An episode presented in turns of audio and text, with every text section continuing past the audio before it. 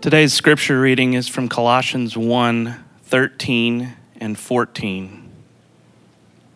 He has delivered us from the domain of darkness and transferred us to the kingdom of his beloved Son, in whom we have redemption, the forgiveness of sins. This is the living word of God for us today.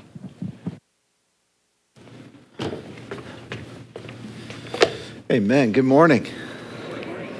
Good to be with you. My name is Rob. For those of you that I don't know, I know some of you are new, and some of you I just haven't had a chance to say hello, and I want to. So I'd love, TC mentioned this as well, but I'd still love to meet you and say hello as well. I'll be here after the service and would love to do that. Let me start off with just this brief illustration. My family and I were at Universal Studios 2 weeks ago, around that sometime. And we'd done the Disney thing in the spring, and we wanted to come back and do the Universal part of that. So there's 2 parks in Universal, and we were kind of enjoying both of those. And the difference between Disney and Universal, among other things, is Universal has a lot more roller coasters. I mean, it's got rides of all kinds. That's kind of what they're sort of known for. We have an age spread in our daughters from the youngest is just turned 9, and the oldest is 14. We have an 11-year-old in the middle. So when you have a just turned 9 on one end and a 14-year-old on the other end, you ride a variety of rides. And we rode a variety of rides over those couple of days. And what I noticed is virtually every ride had some kind of restraint system. And sometimes you're on the ride and you get through it and you're like, I didn't need that restraint system. I think it was just for show or maybe for lawyers, probably more for the lawyers. But sometimes that restraint system, you're in the middle of the ride and you're thinking, if it was not for this, I'm not getting out of this park alive. My very life depends on this restraint system. And, you know, depending on what a thrill seeker you are, the more dangerous, the better, you know? And I literally remember there were a couple of these rides that I was thinking, I sure hope this thing is locked. You know, because you got the 15-year-old kid that's checking it before you go. It's like, did he really tug on mine hard enough? I don't know, because I'm going to die if this thing comes loose. Now, the reason I start with that is the 2 verses that Luke just read are those kinds of 2 verses. There are certain parts of the Bible that you have to buckle up your seatbelt for because your life depends on them. And that's true of the 2 verses that Luke just read. And they just went by so fast. I don't know if you caught the significance of them. And even if you're listening closely, you won't really understand the significance of them until we do some time in them, until we dig down and explore all that's there and unpack the power of them. And I literally mean these 2 verses can change the way you view the Christian life. I literally mean that. And I know I get excited about stuff. This is not an exaggeration. There's no hyperbole. These 2 verses can change the way you view the Christian life. And this morning, I just want to talk to 2 groups of people. If your walk with God is stale a little bit, like if your relationship with God's a little stagnant, a little stale, we all get there sometimes, you know. These 2 verses are for you this morning. You're here for that reason. And another set of people, if you don't have a relationship with God or you're not real sure that you have a relationship with God, these 2 verses are there for you this morning. So much depends on our understanding of these 2 verses. And with that said, I don't want to waste any more time on an intro. I want to dive right in. So here's where we are. We're in the series called The Center of All Things. It's a study in Colossians. We're going to go through it verse by verse. And you can see today's text, we've just got 2 verses. We're going to slow down and just drill down in these 2 verses. This is week 3 of our series. You may have gotten one of these journals if you've been here the last couple of weeks. This is designed for everybody to have one. It's not designed, we don't have enough of them where if you left yours at home, you can get another one, or if you lost yours, you can get another one. But if you did not get one either week 1 or week 2, grab one today. We have a few left, not a lot, but they're in the back atrium right as you leave the doors. They're going to be right there on your left. So grab one. But if you don't have one right now, you can still just use your Bible or notes, whatever you want to do, because we're going to mark up this text together as we have been doing. So go ahead and open up either your Bible or your ESV illustrated journal to the verses that we're in today, which is chapter 1, verses 13 and 14, and we're going to dive into this. Now, the whole point of Colossians, this whole letter that Paul wrote, is this idea that Jesus is the center of everything, both at the macro level of the universe, like he literally holds all things together in the entire universe, and at the micro level of each individual heart. He is at the center there. And if that's true, if Jesus is really at the center of all things, the center of everything, then it makes sense that he'd be the center of all of our things, our identities, our relationships with our families, our careers, everything about us, Jesus wants to be at the center. Because that's his place. That's his place in the world. That's his place in the cosmos. That's his place in our own hearts. And that's the thesis that Paul is unpacking as we walk through this. And we get to these two verses, 13 and 14, that flow right out of the prayer that Lloyd walked us through last week, this beautiful prayer. That's such a wonderful prayer to pray for yourself, your family, your friends. And one of the lines in that prayer is this idea that we would overflow with thanksgiving. It's this joyfully giving thanks. What shall we joyfully give thanks for? Well, how about our redemption? How about our rescue, which is the text that we see that flows right out of that? So what I'd like to do is put both of these verses on the screen, if we can, and then we're going to read these verses together as a body. You've heard them read. Now I want you to read them together in unison as a body. Here we go. He has delivered us from the domain of darkness and transferred us to the kingdom of his beloved Son, in whom we have redemption, the forgiveness of sins. Now that you've heard it read, now that you read it out loud, let's dive in, unpack it. And if you have a pen or pencil, this is where I'm going to encourage you to mark up the text a little bit as we go so we can clearly understand the connections between the words. Every word matters in this short sentence over these two verses. The first word is he. Well, you have to ask the question, who is the he referring to? You're assuming it's God, but is it referring to the Son, the Spirit, the Father? Well, it's easy to know because you can glance back up just one verse and you see a reference to the Father from verse 12. So what I want to encourage you to do is draw an arrow from the word he in verse 13 to the word the Father in verse 12. That way your brain can be reminded that he goes back to the previous reference of the Father. Now, by the way, you'll also notice on the screen as we illustrate this for you, his beloved Son is already in a box. The reason for that is in week one of this series, if you missed it, we encouraged you to go all throughout the book and put a box around every direct reference to Jesus. There's gobs of them. I think there's 60 some direct references to Jesus. So there's one right there. So we had already done that. So the word he refers to the Father. He, the Father, is the one that has rescued us and delivered us. You'll see how this works out. Now, there are two verbs in verse 13. Remember back in grammar school, the verbs always carry the action. And by the way, that's a good thing to pay attention to in your Bible study. Pay attention to the verbs. And there's some powerful verbs in this particular verse. There are two. The first is delivered us, or has delivered us. Technically, go ahead and underline these verbs. Underline delivered us. And then if you jump down a little later in the verse, there's transferred us. So two verbs showed up. God has done. So, God is the one who is doing this. And there's two things he has done. Delivered us and transferred us. And you sort of see how this verse is working in parallel. So delivered means to be taken out of a bad or dangerous situation. I don't know if any of us can go back to something in our minds where we were really in a sticky spot. We were in a pickle. We were in a dangerous situation. And then we were taken out of that. Transferred means to be moved or relocated to a different place. So the idea here is you were in a bad spot, you were in a dangerous spot, you've been delivered from that, saved from that, rescued from that, you've been transferred to somewhere else. Now, there's two other important verbs here that are not verbs, words that really matter, and they're the prepositions. So I want you to draw a triangle, and I'll tell you which words in case it's been a while since you've thinking, what's a preposition again? I can't exactly remember. Trust me, I was not good at grammar when I was younger either.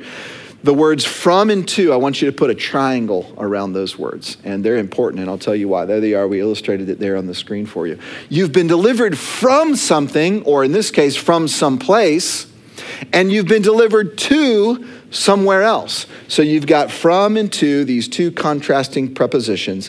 And then finally, there are two contrasting locations. You've been delivered from one place, you've been delivered to another. And I want you to circle those. So the domain of darkness, draw a circle around that. And then the kingdom of his beloved Son, draw a circle around that. Now that we've marked up, and we have a little more to do, but now that we've marked up this verse 13, you can kind of see the logic of what Paul is doing here. You've been delivered from one place, the domain of darkness, transferred to a different place, a new place, the kingdom of his blood son. You feel the contrast between this. See how Paul is working this out. By the way, the idea of his beloved son comes straight from the moment at Jesus' baptism when he comes up out of the water and there's a voice that he hears and everyone around it hears, and it's the voice from heaven saying, "This is my beloved son. And this is the son whom I love. This is the center of my affection," the Father is saying, is on the son. And that's where Paul is getting that idea from. So the kingdom, let's talk about kingdom and let's talk about domain, because you have to understand where you've been delivered from and where you've been transferred to for this verse to really kind of have some oomph and have some power. Domain is a Greek word that essentially means power or authority or control. Kingdom is an idea of the boundaries or the extent where a king or ruler has power, authority, or control. So Paul is using these ideas in parallel. So here's the idea, and this is the place where I think this will start to make sense. Paul is saying you've been delivered from a place where darkness has power, authority, and control, and transferred to a place where the Son of God has power, authority, and control. That's the idea. You've been delivered from darkness, transferred to the kingdom of the Son. From the domain of darkness to the kingdom of the Son. Powerful, powerful verse. We're going to come back to it in a minute. I want to keep going in verse 14 as we continue, just to kind of get the grammatical stuff out of the way, and then we'll dig into the meaning and the metaphor and all this that Paul's going after. Look at verse 14, "In whom we have redemption, the forgiveness of sins." Now there's a new who. We started with he referring to the Father. Now in whom? Is that still the Father, or is he referring to someone else? Well, you know he's referring to the Son, because just prior to that, he says the kingdom of his beloved Son in whom.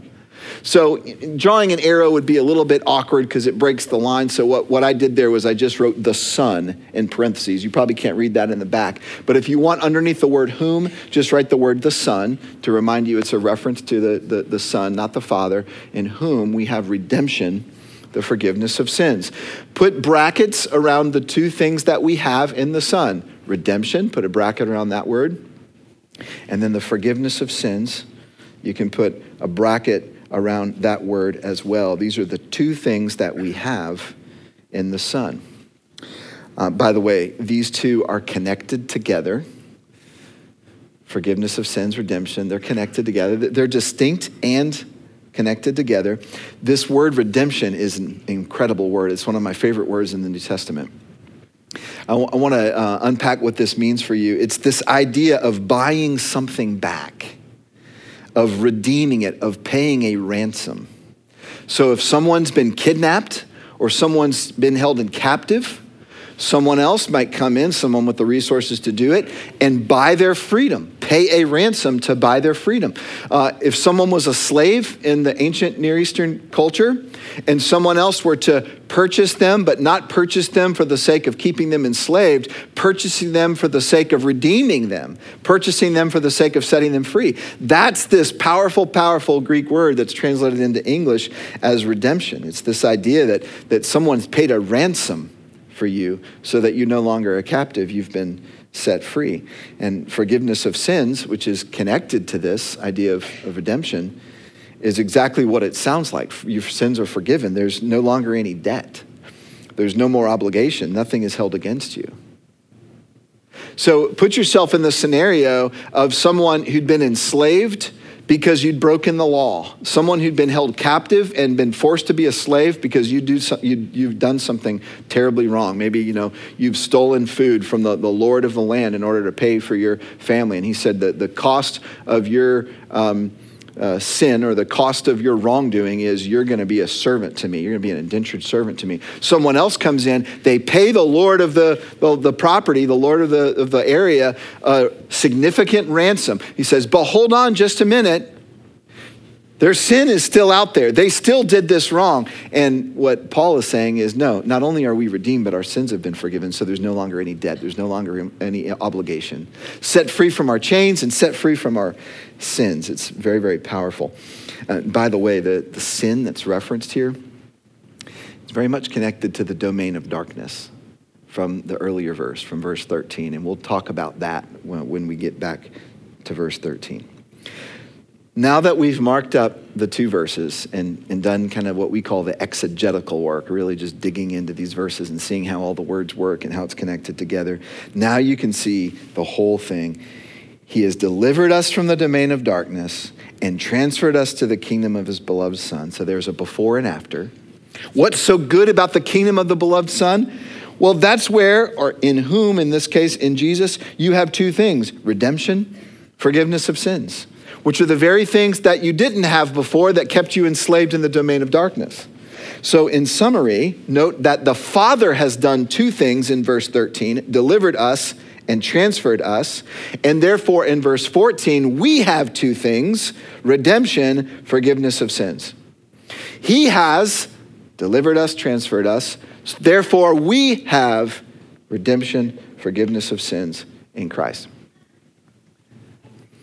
Can I just pause and say what a good author Paul was? Like, what a good writer. Do you see in one sentence, and they didn't even have punctuation back then. I mean, so everything was just kind of just a run on. But in one single thought idea, how much Paul was able to communicate. This was a very intelligent man. Of course, obviously inspired by the Spirit, but a brilliant man as well, an excellent writer. Not only is he brilliant in the way that he constructs words, but he's brilliant in the way that he unleashes imagery. And that's what I want to talk about. Do you see how Paul is describing the gospel as an epic rescue story? He's intentionally, I mean, using this idea of domain of darkness. What a phrase that is. Delivered is the idea of rescued. Transferred is the idea of, pulled out of enemy territory and brought to a new kingdom where everything is good and right. I mean, this is epic. This is the image of a hero bravely venturing into enemy territory to do battle with the oppressors, pay the ransom, rescue the prisoners, triumphantly bring them back to their home. And let me just say this, imagination matters when we read the scripture. Not the kind of imagination where you make the scripture mean whatever you mean it to, whatever you want it to mean. Not that kind of imagination. Not the kind of imagination is like, well, I imagine God to be this, whatever that's not rooted in the Bible. That's not the kind of imagination I'm talking about. I'm talking about how the Bible is filled with imagery. The Bible's filled with metaphor. The Bible's filled with word picture. And the Spirit, through the human authors, uses these powerful images to teach us truth. Is Paul talking about a literal enemy, physical land, and now a new land? Well, yes and no. But mostly this is an image. Mostly this is this idea. Paul so wants you to understand how epic your rescue story is, how beautiful your redemption is, that he's putting it in this narrative. And so I imagine in my mind, I don't know where your brain goes, but I think about SEAL Team 6 going in to rescue the prisoners and, airlift them out of there on their helicopter. I think about when I'm younger, Rambo. You remember Rambo, those movies? Sylvester Stallone going in there like loaded up with all the bullets. I guess I shouldn't have been watching that stuff when I was little, but anyway. I think about the A-team. Anybody old enough to remember the A-team, or is anybody my age? You remember the A-team, I think about, when going back even younger than that, a knight in shining armor doing battle with the dragon. Where does your brain go? Where does your imagination go? By the way, if you're an artist or you're not an artist, but you like to doodle maybe, this is a great opportunity for you to illustrate in this journal or draw something, I told you a couple weeks ago, when I was young, my dad would say, Rob, it's okay to draw during the sermon, but try to connect your drawings to something that the preacher is saying. And I'd roll my eyes, be like, okay, whatever, Dad. But whenever we'd get to a passage like this, oh yeah, now I'm going to engage in that. So if that's how you're wired, and by the way, why do we leave our imaginations when we're 10 years old, 12 years old? Why is that? I think we're impoverished for the lack of imagination as adults sometimes. This kind of language is meant to stir something in us. Paul is communicating a deep theological truth, but not in a dry way. That's all I'm trying to say here. Now, we're going to dig into this theme of rescue because that's the main idea of the passage, and we're going to apply it to our lives. So here's, you need three things in order for this text to have a powerful impact on your life, which is what I promised at the beginning. It can change the way you see your Christian life. Well, three things. You have to know where the theme comes from, biblically speaking. Where does the theme of rescue come from, biblically speaking? You have to know why it's so powerful, and you have to know how it's essential to your own life. That's where we're going to go the rest of the message. Where the theme comes from, why it's so powerful, how it's essential to your own life. Let's start with where it comes from. Here's an example of why Lloyd and I spend so much time teaching you how the whole Bible connects together from Genesis to Revelation. It's 66 individual books that tell one story. And so I want to connect something from the New Testament, i.e. Colossians 1:13 and 14, to something from the Old Testament. There is one singular defining Old Testament event that more than any other event in the Old Testament gave an identity to the people of God. Someone just shout out what you think that Old Testament event was that was more significant than any other. The Exodus, that's exactly right. And it's, some of you are like, man, those people are really smart. How do they know? Well, at the very top of your note section, you'll see the title of the sermon, The Greater Exodus. There you go, there's a clue. All those people that shouted out are like, I didn't see it. I was just smart. I'll give it to you, that's fine. The Exodus, if you recall, is that moment in time where God used Moses to lead the people out of bondage, out of slavery, out of captivity in Egypt, where they'd been enslaved for generations. He led them out in a miraculous way and brought them to his own land, the promised land, where he is ruler, where he is king. He delivered them from the domain of darkness and rescued them, transferred them into his own kingdom. Do you see how this is the story that Paul is drawing from? The Exodus is unquestionably the most important event in Hebrew Old Testament history. It was never far from the collective imagination of the people. So when they were in the promised land for a period of time, they were celebrating how they got to the promised land. When they were plucked out of the promised land by Babylon because of their disobedience, and later Assyria, and they were taken away, they longed to get back to the promised land. They prayed for a second Exodus. They prayed for God to send them another Moses to lead them out of captivity and back into the land. He eventually led them back into the land. When Jesus shows up on the scene, guess what? They're praying for another Moses. They're praying for another Exodus because now they're in bondage again, this time in their own land by the Roman Empire. So when Jesus comes and they're starting to say, could this guy be the Messiah? They're wanting another Moses to deliver them, kick out the Romans, and establish God's rule, God's authority, just like he had promised. That was their expectation of Messiah. So when Paul taps into this imagery, you see, it's loaded. Paul is saying no less than this. The greater Exodus has come, but it was not a physical or military rescue. Not yet anyway. It was a spiritual one involving redemption and forgiveness of sins. That's Paul's point. But here's the thing. Just because it was a spiritual rather than a military rescue does not make it any less epic. In fact, if you understand the idea of domain of darkness, which is where we're going to go in a few minutes, you'll see it's way more epic. The domain of darkness you've been delivered from is much darker than Egypt, much darker than Rome, much darker than any military power. And so the meaning this text would have had for the original hearer, whether their background was Hebrew or whether it was Gentile, they would have known the Exodus story. The Jews can't stop talking about this. And now Paul, a Jew who, remember, was a Hebrew scholar before he was a Christian, is connecting the dots. And you're saying, see what Jesus did? He is the greater Moses who delivered us in a greater Exodus, transferred us from a domain of darkness into a new kingdom. Now that's where the theme of rescue comes from. It's not just, from our collective imaginations as human beings. It has biblical roots in the Exodus story. This is a greater Exodus that Paul is describing. But why is the theme of rescue so powerful, regardless of culture, regardless of whether you know anything about the Exodus or not, regardless if you even believe in God or not? The theme of rescue is very powerful. It's why we see it in so many movies and so many fairy tales. The rescue theme is so powerful because it taps into some of the deepest desires of the human heart. And I want to talk about two of the desires that this theme touches: the desire for freedom and the desire for meaning. The desire for freedom, desire for meaning. This is what I want to talk about, how this is contained in this theme. Let's start with freedom.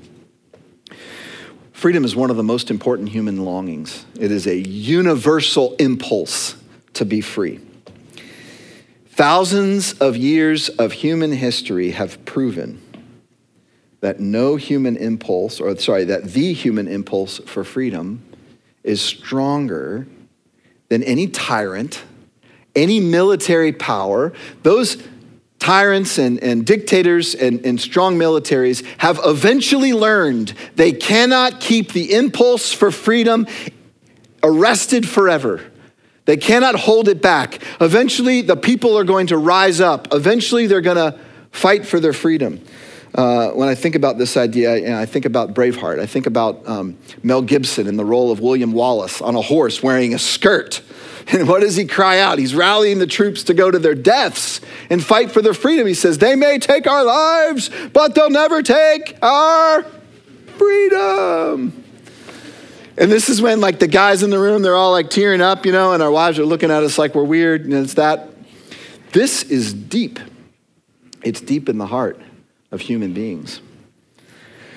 What I want you to see is the longing for freedom that you have, that we all have, is actually much deeper than physical freedom, much deeper than political or cultural or social freedom. Why is it that we live in a free country and yet we still are moved when we hear these stories and we see William Wallace on the horse? Why is this? I believe it's because there's a nagging sense in every human being that we're not fully free. Regardless of the blessings of living in a free country, which I'm tremendously grateful for and we should be grateful for, we're not fully free, not in the sense of being fully alive or fully awake to our potential. No matter how free our government or political system allows us, each of us knows there's something oppressive inside of us. Internally, you see, there is a shadow kingdom. Internally, there is a domain of darkness in the heart of every single human being. Now, the way that shows up in our lives is as an instinct toward selfishness, a self-orientation, a darkness that says, at the end of the day, it's about me. Martin Luther described the fallen human nature, the sinful nature, with the phrase, the incurvature of the soul. It's the idea that the soul is turned in against itself. That God created us to be open-handed, open-hearted, outward-facing people, to love him and others. And in our sin, we turn inward, we curl up like a ball and defend ourselves with the prickles that we have like a porcupine. We move toward self-protection. We move toward this instinct toward selfishness. There is a domain of darkness. There is, think of it this way if it helps you, a dark nature in you that expresses its way in a variety of life-stealing actions and thoughts. So do you see what Paul is saying here when you start to think of the domain of darkness as something internal inside of you?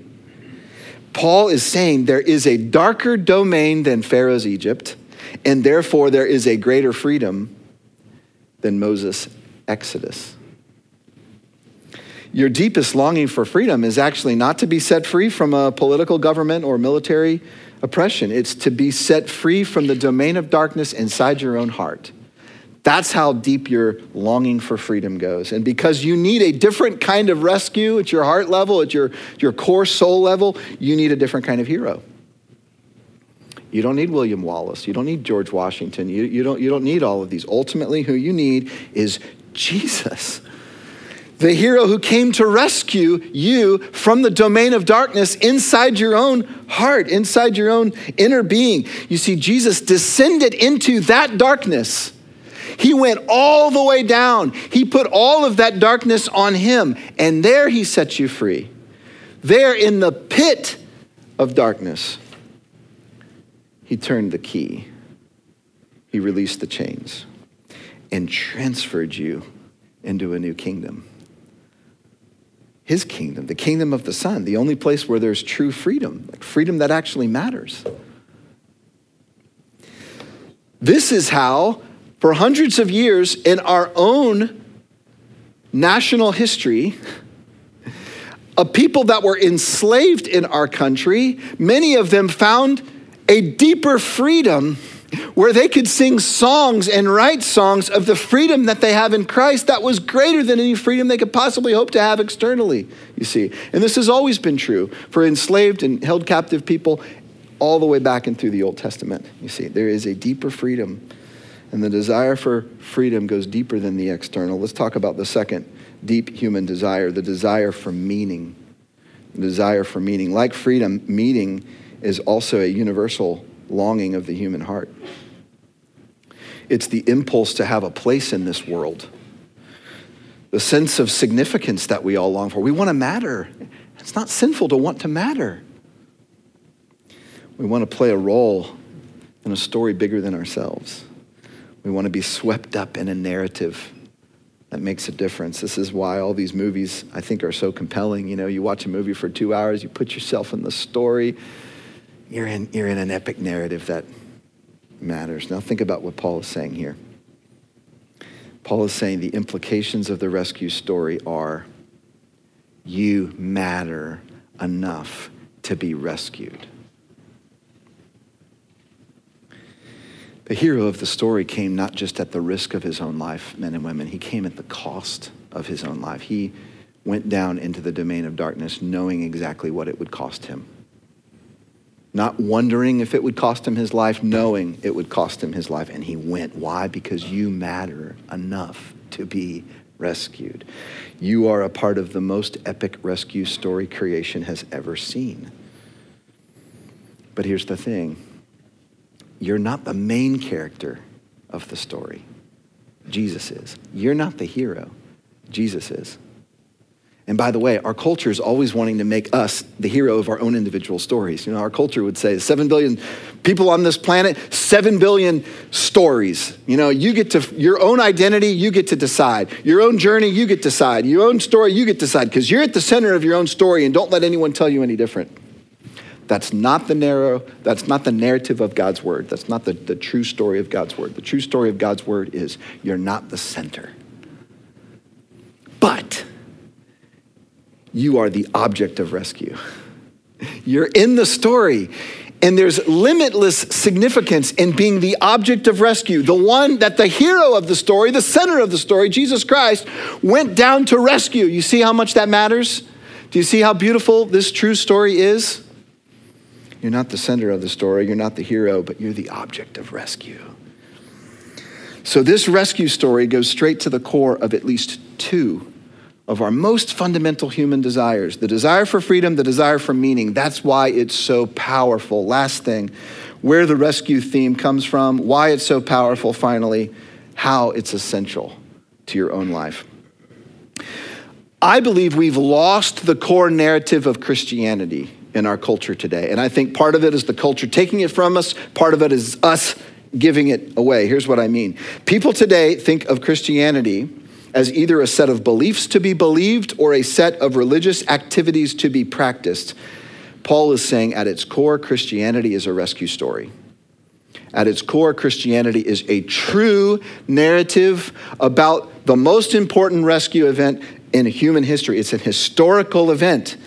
Now, are there beliefs attached to it? Are there activities attached to it? Yes and yes, but at its core, Christianity is a rescue story. So here's the question this text asks us. Have you found your place in the rescue story?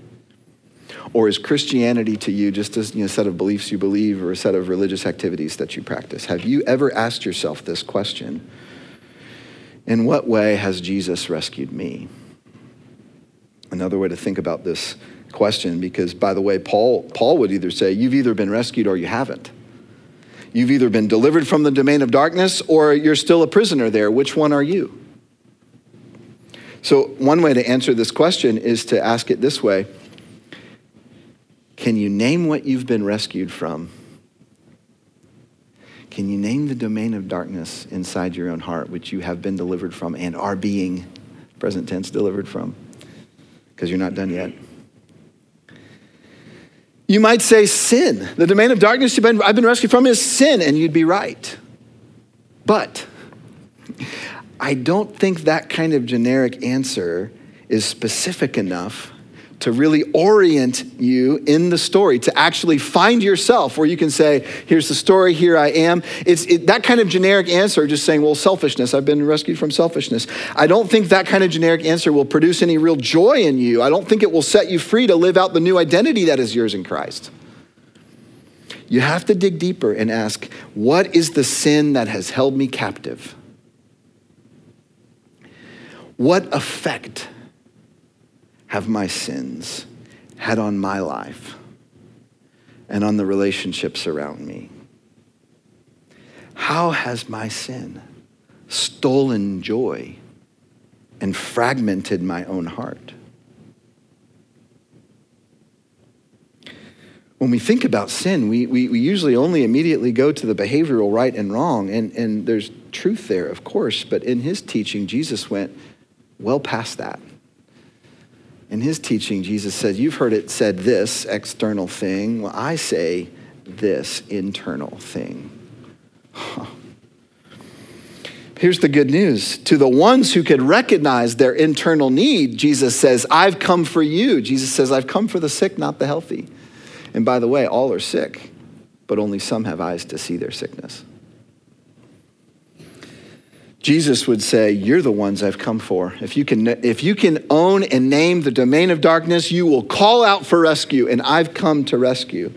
Jesus says, you're the ones I've come for. I'll transfer you, I'll deliver you, I'll bring you into a kingdom where you're no longer captive, you're no longer the authority and power of the shadow that's inside of you. Now, our mission as a church is to help people find wholehearted life in Jesus. Do you see how this connects?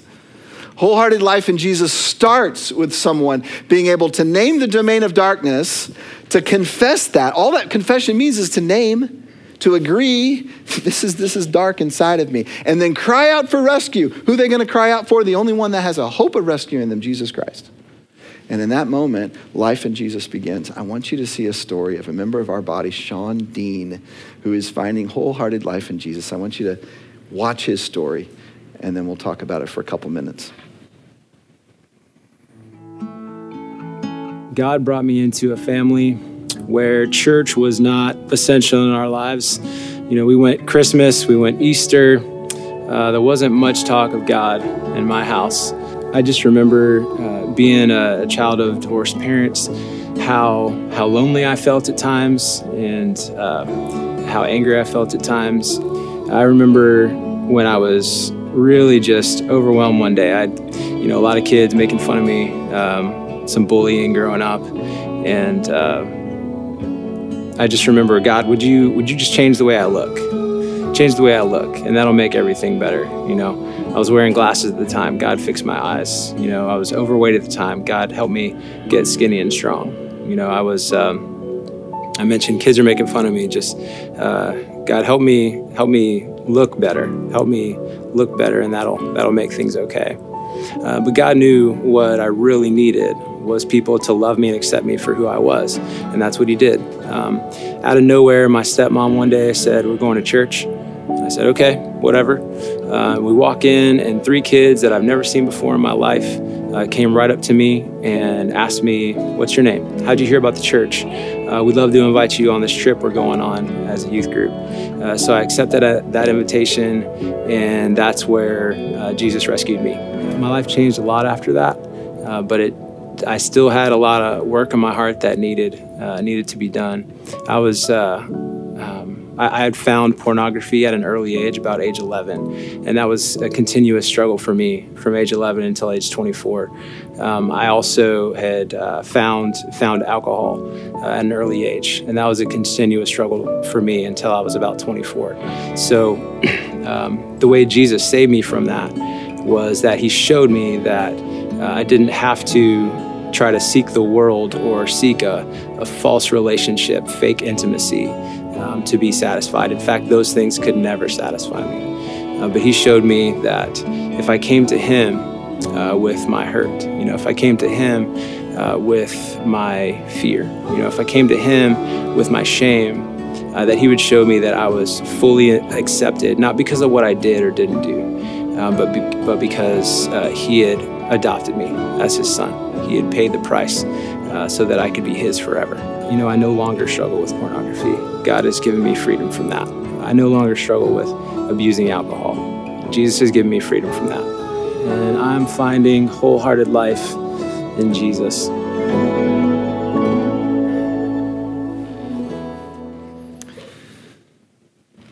Sean's story illustrates this principle really well. Once you can identify what Jesus has rescued you from, you have a story to tell. It's not about, well, I'm a religious person. I didn't used to be a religious person, now I'm a religious person. No. You've been delivered from the domain of darkness and transferred into the kingdom of his beloved son. And I want to speak to those of you who don't have a rescue story yet. I'm so glad you're here this morning. I don't think it's accidental that you are. And if you've never fully understand, well, you know, what does it mean to be a Christian? Do I have to get, you know, real spiritual and do all these things and start coming to church every week and reading my Bible? Is that what makes me good enough with God? Can I just say this? It's not that. The only thing you need to do is look deep enough in your own heart that you can name what is dark inside. And once you can see that, and all the Bible calls that sin, it's darkness. Once you can see that, then cry out to rescue to the only one who can rescue you, the one who went down into that dark place to set you free. And he says, listen, I'm not gonna force salvation on you, so if you will just cry out to me. The Bible says everyone who calls upon the name of the Lord will be saved. Just cry out to him, says, rescue me, save me by faith, I believe. You are delivered from the domain of darkness, and you are transferred into the kingdom of his beloved son, in whom there is redemption and forgiveness of sins. And then you can start living according to that. And so all Christians, whether you're a Christian for the first time in this moment, or you've been a Christian for many, many years, do you understand, do you see that your identity is already in the kingdom? And now we have to learn to work out and live according to that new identity. There'll be a day that we'll no longer have to try. We'll just be living in it. But in between now and Jesus' second coming, we need to live according to our new identity in Jesus Christ. And that's exactly where Paul's going to take us in the rest of this book.